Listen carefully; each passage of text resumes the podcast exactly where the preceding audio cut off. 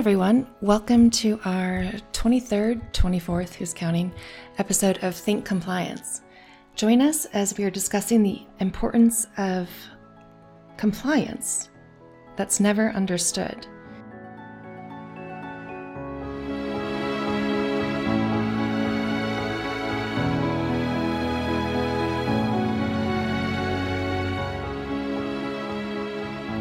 And welcome to Think Compliance, brought to you by Compliatric and Ahmed Salim. My name is Dagmar Austin. Happy to be doing this ad hoc session with you on this lovely Friday afternoon. Ahmed, how are you? Hey, Dagmar, I'm doing good. Good. Excited as always. I hear Chicago in the background. uh, yeah. Um, so, what are we talking about today? First and foremost, we're going to be talking about compliance and the importance of compliance. But uh, you know, we I kind of been thinking about this idea of you know what we are in most organizations, and that is non-revenue generating departments. And I started thinking about the state of the world. And my wife is an infection preventionist, right? She uh, she works kind of uh, like a compliance team, right? Their their job is to make sure that people are in compliance with infections within hospitals. And, you know, with the pandemic, you saw infection prevention and kind of nonstop busy the last 10 or so months. Um, so I kind of want to talk about some parallels and kind of discuss what makes sense and what we can do as compliance professionals to kind of educate more in house. So you're comparing compliance to infection control, in that both of these um, both of these efforts they're hard to quantify um, or really see the ROI. Yeah, I mean that's that's typically what you hear as a compliance professional.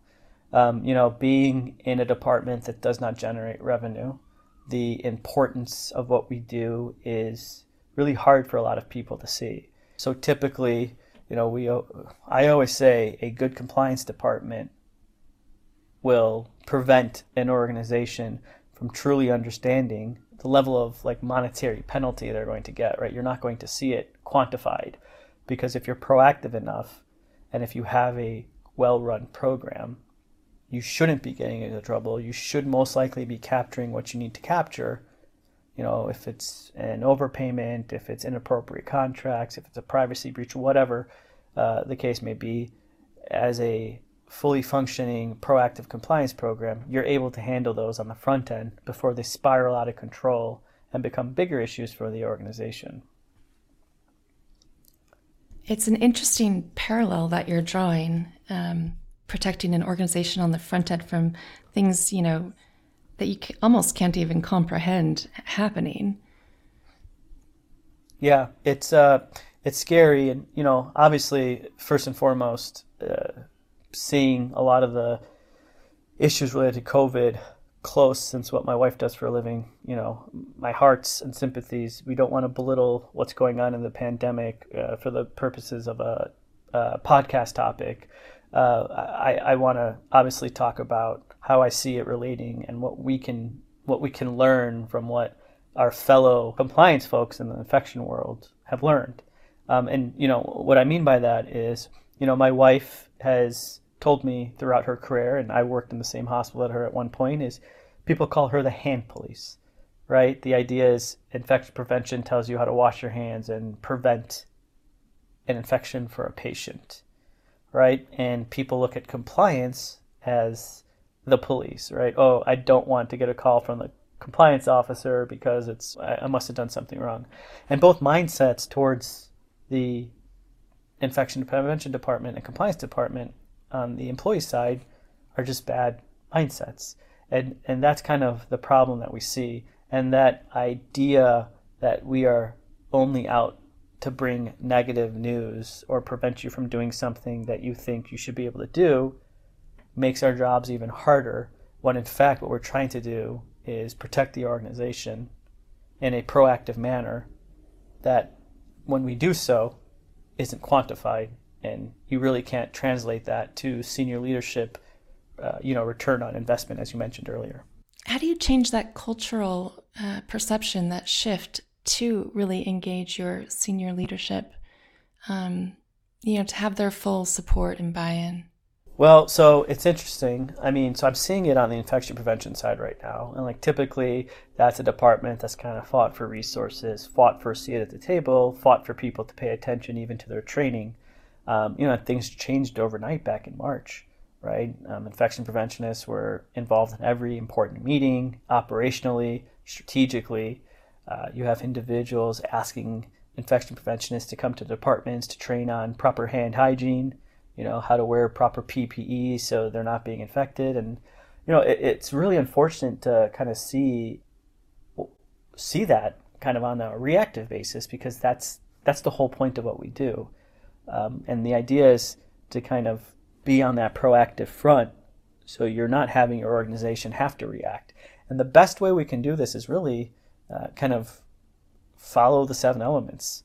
You know, um, you know, I conduct a risk assessment on an annual basis.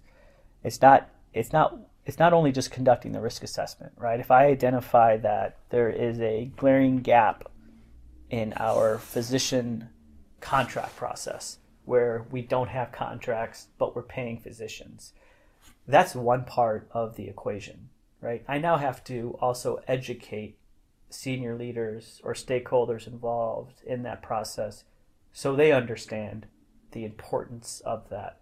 And I think that's the the goal that we should all be striving for, which is yes, the first part is identifying gaps, weaknesses, strengths, but then the second part is that continued education, um, you know, within our organization to stakeholders and kind of highlighting the importance of what it is that we're bringing forward. You you mentioned uh, physician contracts in our in our last episode.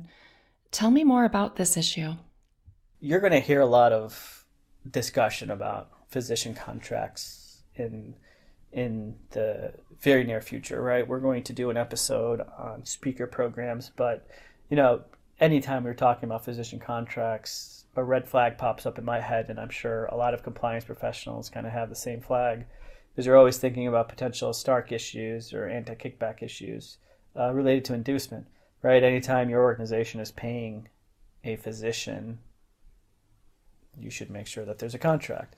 You should make sure that the contract aligns to both the safe harbor and the exceptions. Um, and you'll have some of those key components, right? Make sure that there's fair market value, making sure that value and volume of referrals isn't being taken into consideration. And, uh, you know, these are the types of components you want to make sure that are being looked at when you actually have a contract with a physician or uh, planning on executing a contract with a physician within your organization. So, just following back to what you were um, speaking about earlier about your wife being the um, uh, is it the hand washing police? You said. Yeah, they're always called the hand washing police, which I guess is is a fun fun name. But I mean, like if you think about that, like if you honestly think about this idea that you need a professional because if, you're not aware, the infection rates and individuals that pass away in healthcare settings due to hospital acquired hospital acquired infections (HAIs) is alarming. Right? There's a reason why there's regulations built around value of care, you know, related to some of these infection prevention metrics. So, um, you know, it, it, it's funny when you hear this concept of the hand washing police, but at the same time, it's sad because people look at them at the police just like they look at us as the police, and it prevents them from wanting to actually do what they need to do, which at the end of the day only results in, you know, uh, negative negative outcomes for the organization, for the patient, right, uh, the community, and it's just it's just a really bad bad way of things. What do you think the arena will look like after this pandemic is over, do you think, um, you know, that public perception will be different um, around, you know, infection control, around compliance? I mean, I I know infection prevention is being looked at very differently now, which I'm glad to see. Right, these are this is a profession that's worked very hard, and you know, just like us, the goal is to protect the organization and the patient. Um, when it comes to when it comes to compliance, I don't know if there's been anything big enough right now that has opened the eyes of senior leaders to understand the re- return on investment of a compliance program. Right, I think right now it's kind of up to an individual program and professional within the organization to kind of explain the importance. But I don't think there's one factor like the the pandemic right now for infection prevention that's kind of opening people's eyes to the importance of that department. And you know, I just hope that uh, for our sake and you know infection prevention's sake this isn't just a temporary understanding of the importance right this is now a they should have a seat at the table and they're going to continue to have a seat at the table. Well this this has been an interesting discussion certainly for me. It's um i want to go back to my organization and and uh, thank the people who write our policies that some people you know don't enjoy reading or what have you. But um i appreciate you and your coworkers, your colleagues who are protecting us out there, even if you don't always get the things necessary. Yeah, I mean, I want to thank everyone as well. I mean, it's a tough job what we do, but you know, we always we always talk about compliance, but if you think about it, risk management, infection prevention, I mean, there's a number of departments within healthcare and life sciences that you know are considered the police in one in one way or another um, you know they're always fighting that uphill uphill battle. So you know, wish nothing but the best. Every every component of an organization is important. Um, you know, some are clearer to see in leader's eyes because of the monetary gain from the department, but everyone plays a piece in this game of you know health. So you know, hopefully it's not too difficult for you and your organization, and um, you know you're able to do it and more importantly, hopefully we can kind of really focus on what we need to do to get past this pandemic um, because it's been sad. And like I said, I don't want to oversimplify the pandemic. I more or less wanted to talk about the interesting parallels I see with the different types of quote unquote police that people look at within the their organizations. One thought that just came to mind um, you know, I'm on training calls almost well every day um, with uh, administrators of clinics and such. And I keep trying to think like, how can I make, you know, compliance fun? How can I make this interesting? And even though it's a lot of hard work, I love being able to help them run their, you know, their systems more effectively, easier uh, from the technology point of view. And it, I, th- you know, when I go to bed at night, I think, well, if I just helped out, you know, a little bit with their compliance program so that they can rest easy, you know, knowing that they're in an audit ready state, um, you know, it feels good to give back in a little way. Yeah, when I, I teach a class at the law school here, and um, I teach it about health law and regulations, and I know the content can be a bit dry for people, and I usually start the class with, uh, you know, drawing the you know line and understanding that just imagine if it was your mom dad brother sister whoever of your loved ones you know in a hospital or you know being treated by a physician and kind of having this medically unnecessary or fraudulent occurrence happen to them in their most vulnerable state you know and i think when you start drawing that connection on an emotional level and making people understand that that's what we're trying to prevent I think that hits home a bit more. But it's harder to do on a wider scale when you're talking about senior leadership and kind of making them understand when it comes to like budget dollars or trying to uh, really push for the uh, you know recognition and value that uh, the department needs to get within your organization. These are really good insights, Ahmed. Um, and to those of you listening do you want to join us on our next podcast? Do you have topics you'd like us to cover? Um, we'd really like to reach out. Um, we like to, you know, engage the community. Hit us up on Twitter at Think Comply. You can email us at info at Compliatric. Um, Ahmed and I would, would love to have you on our show.